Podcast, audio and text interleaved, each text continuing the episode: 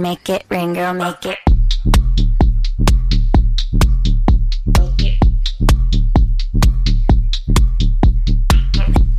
수요일 저녁에는 농구 이야기와 함께합니다. 다양한 농구 이야기를 전하는 주간 농구 시작하겠습니다. 손대범 농구 전문 기자, 조현일 해설위원, 그리고 배우 겸 해설위원 겸 아침 방송 MC 박재민 씨와 함께합니다. 어서 오십시오. 안녕하세요. 반갑습니다. 많을수록 좋죠. 네. 정신이 없어요. 네. 자, NBA가 드디어 이제 시즌을 막을 내렸습니다. 골든 스테이트 워리어스의 우승으로 끝이 났습니다. 아, 네. 아, 마침내 네. 그 긴 시즌이 끝나고 말았네요. 네, 그러게요. 자, 골든 스테이트 워리어스가 이제 보스턴 셀틱스를 4승 2패로 꺾고 스티브 커 감독 그리고 스테픈 커리 시대 네 번째 우승을 차지했습니다. 네.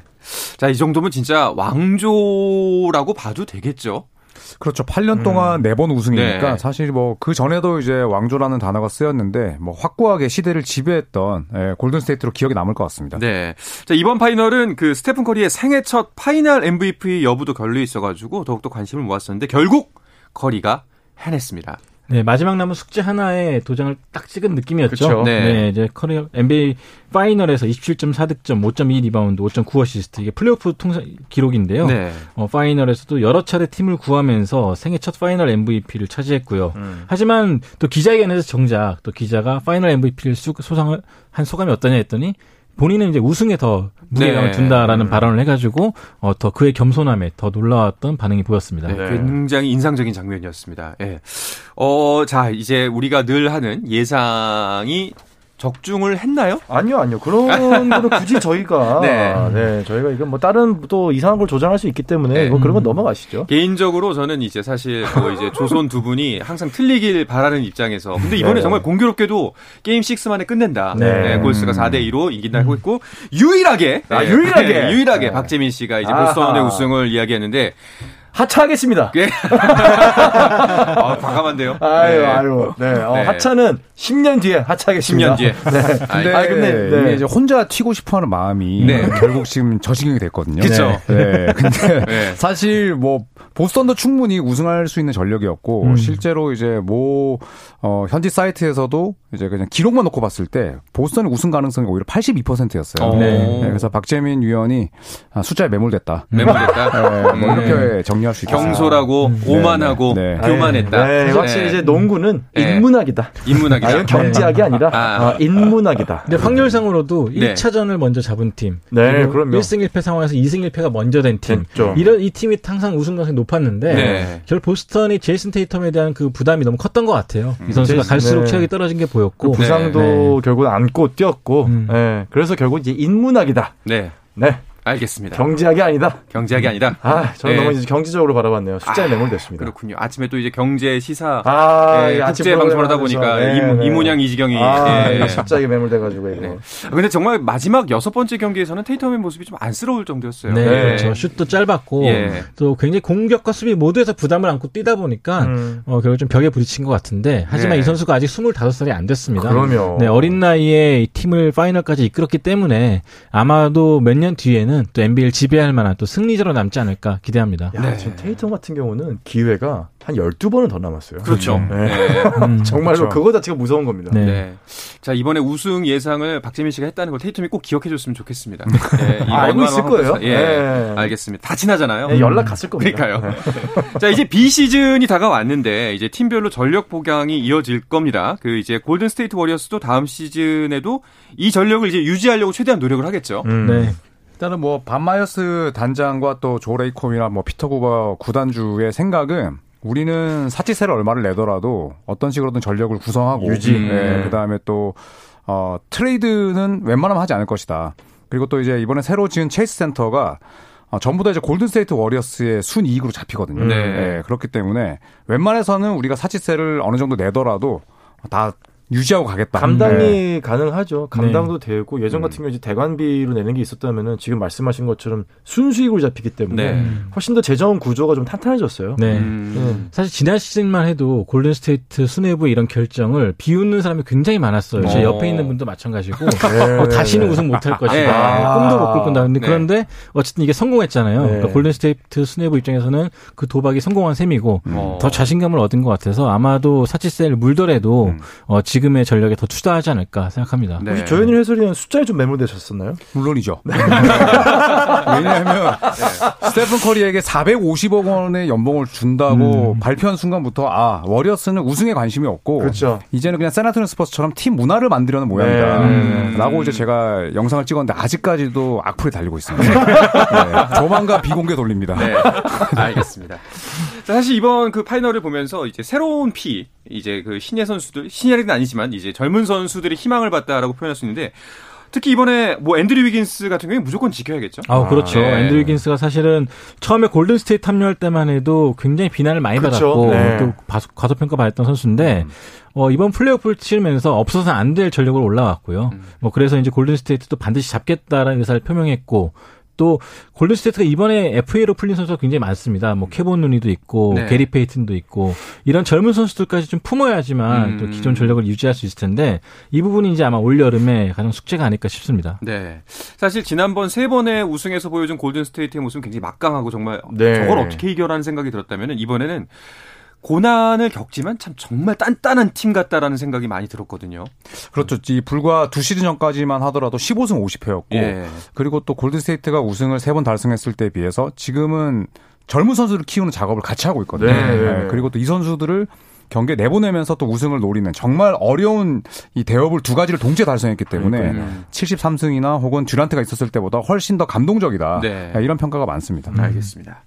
자, 이제 그 이번 비시즌 이야기 좀 해볼까 하는데요. 어, 이번 비시즌에도 역시나 카이리 어빙은 기대를 저버리지 않았습니다. 또다시 네. 이슈를 일으키고 있네요. 가 선생. 예. 네. 이제 어빙이 이제 계약 기간이 1년이 남았어요. 네. 그래서 골- 브루클린 네츠 입장에서는 이 선수와 계약을 연장하냐 마냐를 좀 결정을 해야 되는데 음. 어, 이 과정에서 뭐 어빙이 보였던 태도라든지 이런 것들 여러 가지 좀 맞물리면서 어, 헤어질 수도 있다는 가능성이 나오고 있고요. 네. 또 어빙 역시 어, 약간 좀 계약을 절, 절실히 원한다면은 좀 구단과 협조적인 태도를 보여야 되는데 오히려 음. 네 갑질이라고 할까요? 네. 네. 그런 슈퍼스타로서의 좀 갑질을 좀 하다 보니까 좀 여러 매체로부터 좀 좋은 얘기를 못 듣고 있습니다. 음, 나갈 때 많아. 약간 이런 이제 고자세로 나오기 때문에 음, 아마 그렇죠. 브루클린에서도 재계약에 대한 고민이 좀 되겠어요. 근데 브루클린 입장에서도 그럴 것 같아요. 우리도 대골 선수 많아. 아. 네. 그렇죠. 일단 션막스 단장이 우리는 지속적으로 뛸 수 있는 선수가 필요하다. 그렇죠. 음. 아. 라고 카이리 어빙을 사실상 저격했거든요. 그렇죠, 그렇죠. 네, 그리고 카이리 어빙이 듀크 대 시절 때부터 지금 NBA 뛰는 동안에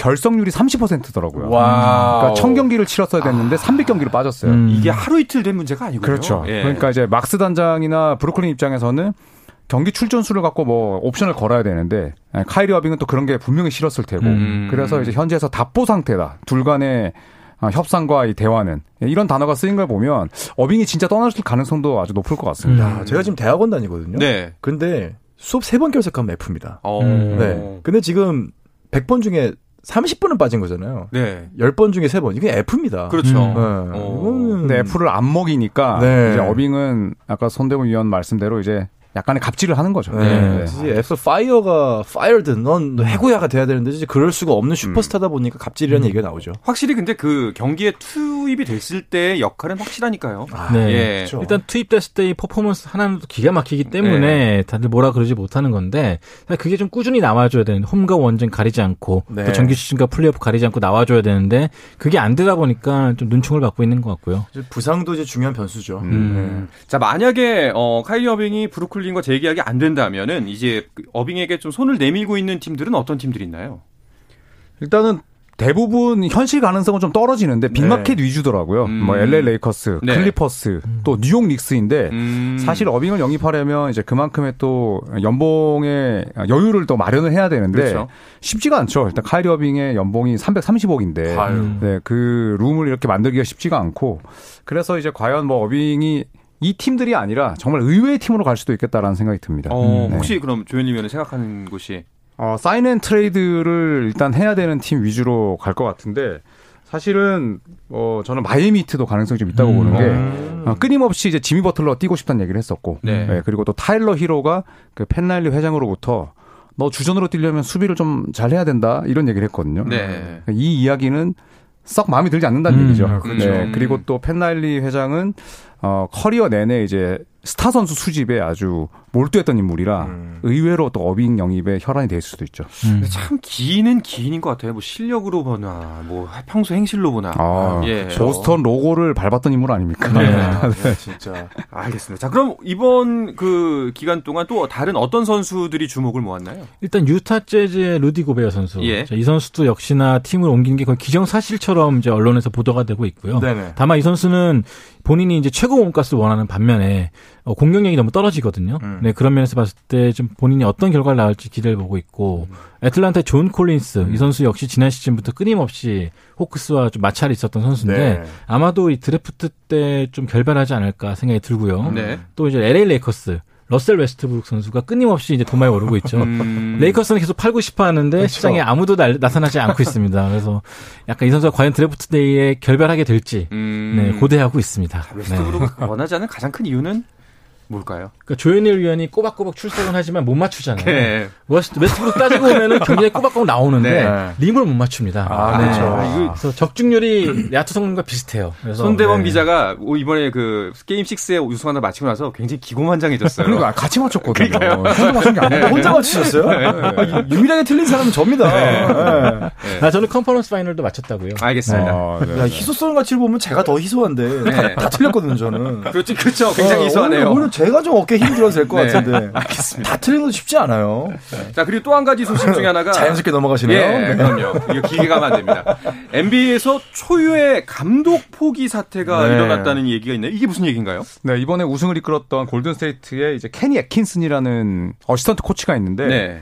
어, 면접을 보고 이제 샬럿 호네츠의 감독으로 4년간 계약을 맺기로 하고 예, 구두 합의를 했습니다. 그런데 어, 돌연 파기하고 나는 골든 스테이트의 assistant coach로 남겠다라고 이야기를 했는데 아, 샬럿 호네츠 팬들 입장에서는 이제 약간의 그 뒤통수를 맞은 격이고 또 많은 분들은 어 풀타임 감독을 마다하고 어시스턴트 코치로 남는다고? 자 또 이런 이 결정에 저 의문을 제기하고 있습니다. 자, 이제 뭐 잘 모르시는 분들을 위해서 어시스턴트 코치가 이제 팀 내에서 어느 정도의 위치인지도 간략하게 설명해 주시면 좋을 것 같은데요. 일단 뭐 서열이 다 나눠지긴 했지만 네. 이 케니 애킨슨이 좀 보장받은 어시스턴트 코치 자리는 이제 스티브 커 감독 바로 밑입니다. 음. 그러니까 이제 감독에게 보좌를 하고 보좌하면서 어느 정도 결정도 내릴 그죠, 수가 있고 조언도 또, 하고. 네 감독이 없을 때 훈련도 진행할 수 있는 네. 그런 굉장히 높은 자리의 감, 위치인데 그렇다 하더라도 사실 감독과는 좀 위상이 비교할. 바가 안 되거든요. 그렇죠. 네. 네, 그럼에도 불구하고 샬럿 호네츠의 감독직을 거절했다는 것은 어쨌든 이 본인이 또 우승에 대한 미련이 남아 있는 것. 음. 다른 한편으로는 이 케니 애킨슨 감독이 브루클린 네츠 감독을 하다가 해고된 뒤에 골든 스테이트에 왔고 음. 또 만약에 샬럿으로 가게 되면 이제 3년 동안 세번 이사 가는 셈이거든요. 네. 그러니까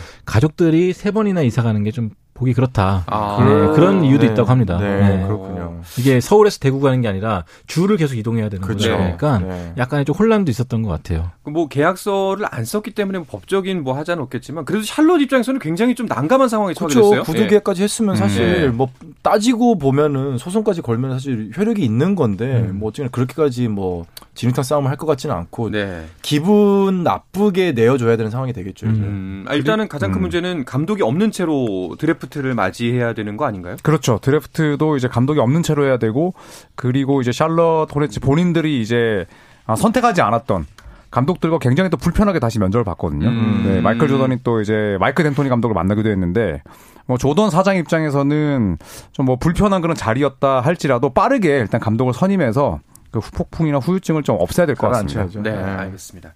자, 이제 NBA는 신인 드래프트의 모든 시선이 모아질 텐데요. 이 이야기는 잠시 쉬었다 와서 나누겠습니다.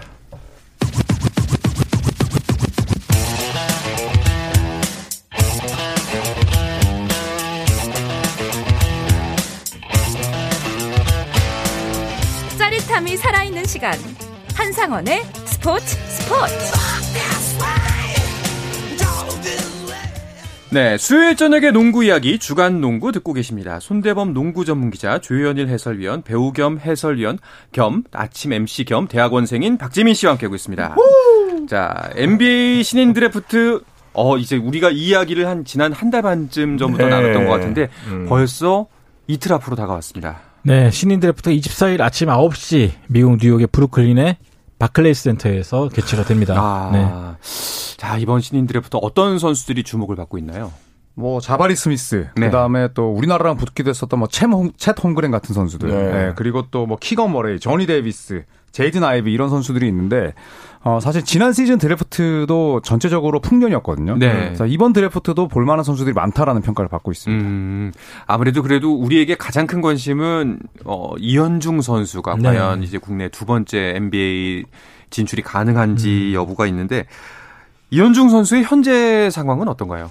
어, 이현중 선수가 사실은 5월 초까지만 해도 사실 M, 6월 초까지만 해도 NBA 이제 워크아웃 소식이 활발하게 들렸잖아요. 네. 근데 아마 6월 10일 전부터는 거의 소식이 안 들려서 궁금해 하시는 분이 많을 텐데 일단 지난 샬럿과의 워크아웃 과정에서 이 발등을 다친 걸로 알려졌고요. 아. 이 부상에 대한 정확한 진단 결과 나오지 않았다고 합니다. 일단 이 스테판 커리 선수를 주, 그 집도했던 주치의가 네. 이현중 선수 봐주고 있는 걸로 알고 있는데 이 정확한 MRI 결과가 아마 이번 주 금요일 날 나올 것 같아요. 근데 다만 아쉬운 거는 이 워크아웃을 받았어야 될 황금 같은 기간 동안에 부상 때문에 네. 나서지 못했다는 것 그리고 부상 소식이 좀 알려지면서 어, 이 선수에 대한 그 즉시 즉각적인 그 투자가 좀 철회됐던 거 아. 그게 좀 아쉽거든요. 그래서 일단 드래프트 될지 여부는 그래도 지켜봐야겠지만 네. 어, 6월 초에 비해서 지명 확률이 많이 떨어진 것만은 사실입니다. 아, 네. 좀 많이 안타깝네요. 그 음. 이번에 좀 그- 반가운 소식이 들려왔으면 좋겠다 싶었는데 또 하필이면 또이 시점에 음. 부상을 입어가지고 네. 예. 이제 NBA 서머리그까지는 약간 기회를 놓친 셈인데 네. 그래도 부상 회복 여부에 따라서 오는 9월에 열리는 뭐 NBA 트레이닝 캠프 음. 혹은 G리그 G리그 드래프트까지는 가능하기 때문에 네. 이현주 선수를 원했던 팀이 그래도 이현주 선수를 보고 싶었던 팀이 16개 팀이 됐거든요. 네. 그러니까 그 중에 한 팀으로부터 초대는 받을 수 있기 때문에요. 음. 뭐 부상 때문에 드래프트에 지명 못 되더라도 어, 행여나 또 부정적인 생각을 갖고 그러진 않았으면 좋겠고요. 네. 네, 계속 자신감을 갖고 도전했으면 좋겠습니다. 네. 아마 뭐 본인이 가장 속상할 텐데 좀 이현주 선수 힘을 냈으면 좋겠습니다. 그런데 그 어, 이번에 그 필리핀과의 경기에서 맹활약을 펼쳤던 여준석 선수도 미국으로 갔잖아요. 음. 네, 갑자기 갔죠. 네. 이 해외 진출을 선언했습니다. 이 G리그 쇼케이스를 위해서 지난 20일에 출국을 했고요. 어, 현재 이 고려대학교 1학년을 재학 중이었는데 어, 뭐 끊임없이 이제 해외 진출을 할 것이다 말 것이다 또 감론을박이 많았습니다. 근데 뭐 나갔던 시점에 대해서 이제 뭐 일부 농구 팬들의 좀 아쉬움이 있긴 했습니다만 네. 사실 여준석 선수가 뭐 손대문 위원과 저랑 같이 또 유리그 중계를 합니다만 우리나라 유리그 무대에서 어, 사실 크게 깨닫고 배울 건 사실 없거든요. 네. 그렇기 때문에 뭐 조금이라도 젊은 나이에 그리고 또 초대장이 왔을 때 어, 이렇게 적극적으로 어, 도전을 하는 부분에 대해서는 또 많은 농구 팬들이 박수를 쳐주고 있습니다. 네. 그렇죠. 국가대표팀에서 일단은 이탈을 했기 때문에 거기에 대한 아쉬운 지점은 분명히 있는데요. 그래도 일단 가는 만큼 꼭 좋은 어, 좀 성과를 내고 왔으면 그렇죠. 좋겠습니다. 이왕 가는 거, 예. 뭐 타라 아시아급이라는 평가를 지금도 뭐 호주라든지 여러 매체에서 이미 평가를 받고 있기 때문에 뭐 이왕 가는 거 정말 네. 멋진 모습으로 좀 아쉬움 없이 음. 한판 정말 크게 싸우고 왔으면 좋겠습니다. 네, 정말 응원하겠습니다. 네. 보통 어, 신인 드래프트가 있는 이런 식의 어, 이런 행사들이 계속 이어지나 봐요. 네, 일단 신인 드래프트 직후에 이제 서머리그가 네. 뭐 한 서너 개 열리거든요. 이제 거기에 출전할 선수를 꾸리기 위해서 쇼케이스를 한다든지 혹은 그 뒤에 G리그를 위해서 쇼케이스를 여는 경우가 많은데요. 여준석 선수가 참가하는 거는 이제 얼마 전에 이현중 선수가 참가했던 것처럼 이 pro day라고 네. 이 에이전시에서 개최하는 쇼케이스입니다. 이제 이 케이- 쇼케이스에 G리그 감독, 뭐 G리그 단장들이 와가지고 볼 텐데요.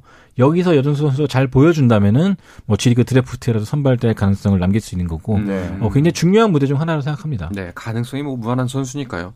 하지만 좀 안타까운 건 이제 여준석 선수가 빠지면서 대표팀에도 좀 전력 공백이 생길 것 같은데 어떻게 재편이 되고 있나요? 어, 일단 여준석 선수가 빠지면서 일단은 대표팀에 이제 모비스 출신의 아주 장신가드 이우석 선수가. 예, 가세를 했습니다. 자 그러면서 이제 곧 열리게 될 2022 FIBA 아시아컵 최종 엔트리가 정해졌는데요. 네. 아, 상무에서 뛰고 있는 허훈과 송교창 선수 그리고 한국가스공사 이대성 이대헌 선수 또 KCC로 이적한 허웅과 기존의 라건아 선수 음. 또 새롭게 뽑힌 이우석 선수와 기존의 장재석 선수 또 DB에서 뛰고 있는 김종기와 강상재 선수 또 SK 최준용 KT 양홍석 선수로 구성이 됐습니다. 네. 자, 그리고 어, KBS 소식 중에 한 가지가 고양 오리온을 인수한 데이원 자산 운영에 한국 농구연맹 가입 승인이 유보됐다는 소식이 네. 있네요. 네, 아침에 이제 이사회가 있었습니다. 예. 이제 대의원의 신규 가입을 유보한다라는 그런 기사가 났는데 일단은 아직 아직까지 뭐 큰 문제가 있는 건 아니고요. 오늘 아예 안건조차 상정이 안 됐는데 어, 보안 요청을 받은 지적 사항을 좀 충족할 때까지 좀 시간을 주기로 했다고 음, 합니다. 그래서 약간, 네네. 약간 서류라든지 네. 뭐 계획서라든지 그런 그렇죠. 부분이 약간 좀 신뢰를 주기에 좀 부족했던 것 같아요. 네네. 그래서 이런 것들을 좀 보완한 다음에 다시 안건에 상정시키겠다라는 발표를 했습니다. 약간 미비한 점이 있었나 보군요. 네. 네. 그 데이원 같은 경우에는 이미 뭐 대표, 단장, 감독까지 다 결정이 된 상태잖아요. 음. 네, 허재 전 국가대표 감독이 이제 대표 이사였고 또 이제 같은 중앙대학교 출신의 국가대표이자 또 센터였던 정경호 씨가 신인 담장이었죠. 음. 그리고 또 안양 KG 신상공사를 챔피언을 이끌었던 어, 김승희 감독을 초대 사령탑에 앉힌 상태였습니다. 네. 그 선수 전력 보강은 어떻게 돼가고 있나요? 일단 전성현 선수를 영입한 것이 일단 처음이자 마지막이었죠. 네. 네, 이승현 선수도 떠나고 또 최근에 이대성 선수까지 이제 트레이드로 보냈기 때문에 사실상 눈에 보이는 전력은 약해졌다는 평가입니다. 음. 다만 이제 외국 선수 그리고 필리핀 선수를 영입함에 따라서 전력이 달라질 수 있거든요. 네. 이 부분을 좀 더 지켜봐야 될 것 같습니다. 알겠습니다.